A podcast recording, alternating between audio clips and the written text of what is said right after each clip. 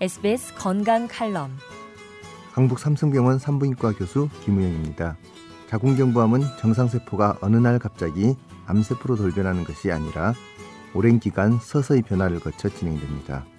즉 상핀의 종양이라고 불리는 단계를 거쳐 자궁경부암으로 발전하는데요. 보통 수년의 기간이 소요됩니다. 그렇기 때문에 자궁경부암 검사를 1년에 한두 번 정도 정기적으로 받는다면 상핀의 종양이나 암 초기 단계에서 진단이 가능합니다. 자궁경부암 검진의 시작은 빠를수록 좋으며 30대가 되면 1년에 한 번씩은 꼭 정기검진을 받아야 합니다. 정기적으로 자궁경부암 검사를 받는 것이 자궁경부암의 위험에서 벗어나는 길입니다. 지금까지 강북 삼성병원 산부인과 교수 김우영이었습니다. SBS 건강 칼럼이었습니다.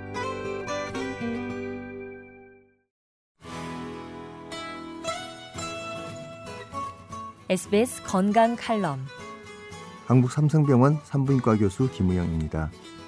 인유두종 바이러스 감염은 자궁경부암을 일으키는 주된 원인 인자입니다. 100여 개의 인유두종 바이러스 중 약 14개가 자궁경부암을 일으키는 것으로 알려져 있는데요. 고위험군 인유두종 바이러스가 자궁경부에 감염되었다고 해서 자궁경부암이 항상 발생하는 것은 아닙니다. 대개는 약 2년 내에 90% 정도에서는 감염이 저절로 소멸되기 때문이죠. 하지만 지속되는 경우에는 자궁경부암 발생의 위험도가 증가하므로 전문의와의 상담이 필요합니다. 그리고 현재 자궁경부암 백신이 개발되어 있으므로 만 9세 이상부터는 예방접종을 해두는 것도 좋은 방법입니다. 지금까지 강북 삼성병원 산부인과 교수 김우영이었습니다. SBS 건강 칼럼이었습니다.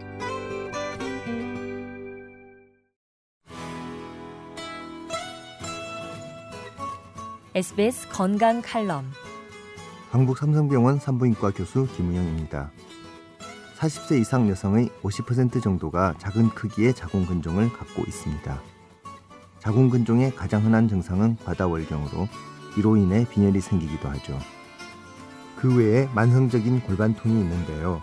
이는 생리통이나 골반 압박 등으로 나타납니다.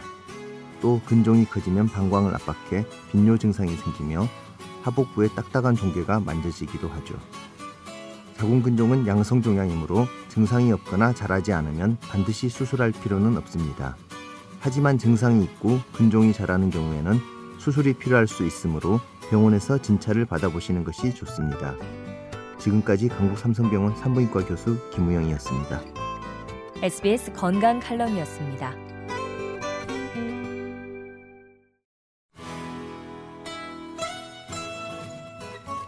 SBS 건강 칼럼 강북 삼성병원 산부인과 교수 김우영입니다. 질염은 여성에게 나타나는 흔한 질환입니다. 질 분비물에서 냄새가 나고 가렵거나 자결감, 불쾌감 등이 있으면 질염을 의심해 볼 수 있죠. 질염을 적절히 치료하지 않으면 염증이 자궁내막과 나팔관으로 전파되어서 심한 하복통을 일으키는 골반염의 원인이 되기도 합니다. 따라서 질염이 의심되면 산부인과를 방문해 정확한 진단과 치료를 받아보시는 게 좋습니다. 참고로 정상적인 질 분비물은 투명하고 냄새가 나지 않으며 가려움증이나 따가움 등의 증상이 없습니다. 또한 배란기나 월경 전, 임신 시에는 분비물량이 많아지는 것이 특징입니다. 강북 삼성병원 산부인과 교수 김우영이었습니다. SBS 건강 칼럼이었습니다.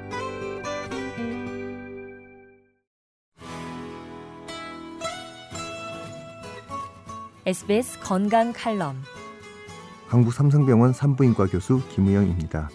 20살에서 44살 사이의 가입 연령기에 생기는 난소종양은 80% 정도가 양성입니다. 그러나 초음파나 혈액 검사 등을 통해 악성의 가능성이 있는지 확인이 필요합니다.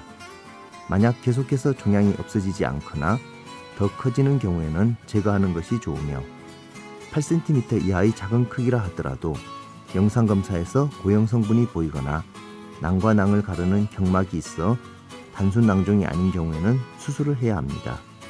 또한 폐경 이후 여성에게서 발견된 난소 종양은 수술이 필요한 경우가 많은데요. 폐경 이후의 난소 종양은 난소암일 가능성이 매우 높기 때문입니다. 강북 삼성병원 산부인과 교수 김우영이었습니다. SBS 건강 칼럼이었습니다.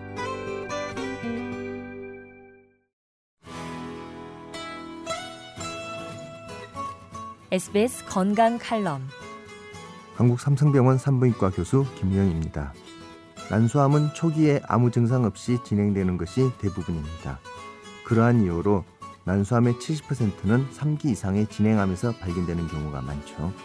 복통이나 더부룩함, 소화불량, 질출혈 등의 증상도 어느 정도 암이 진행된 후에야 나타납니다. 그런데 이마저도 단순 소화불량이나 다른 증상으로 오인하는 경우가 많죠. 따라서 모든 여성들은 1년에 적어도 한 번은 정기적인 부인암 검진을 받는 것이 좋습니다. 특히 난소암은 가족력이 있는 경우도 간혹 있으므로 어머니나 자매, 자녀 중 한 명이라도 난소암 환자가 있다면 부인과 검진을 철저히 챙기셔야 합니다. 지금까지 강북 삼성병원 산부인과 교수 김우영이었습니다. SBS 건강 칼럼이었습니다.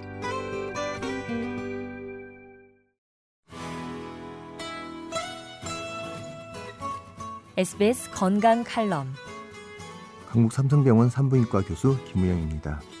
평균 수명의 연장과 서구화된 식생활로 자궁 내막암의 발생 빈도가 점차 증가하는 추세입니다.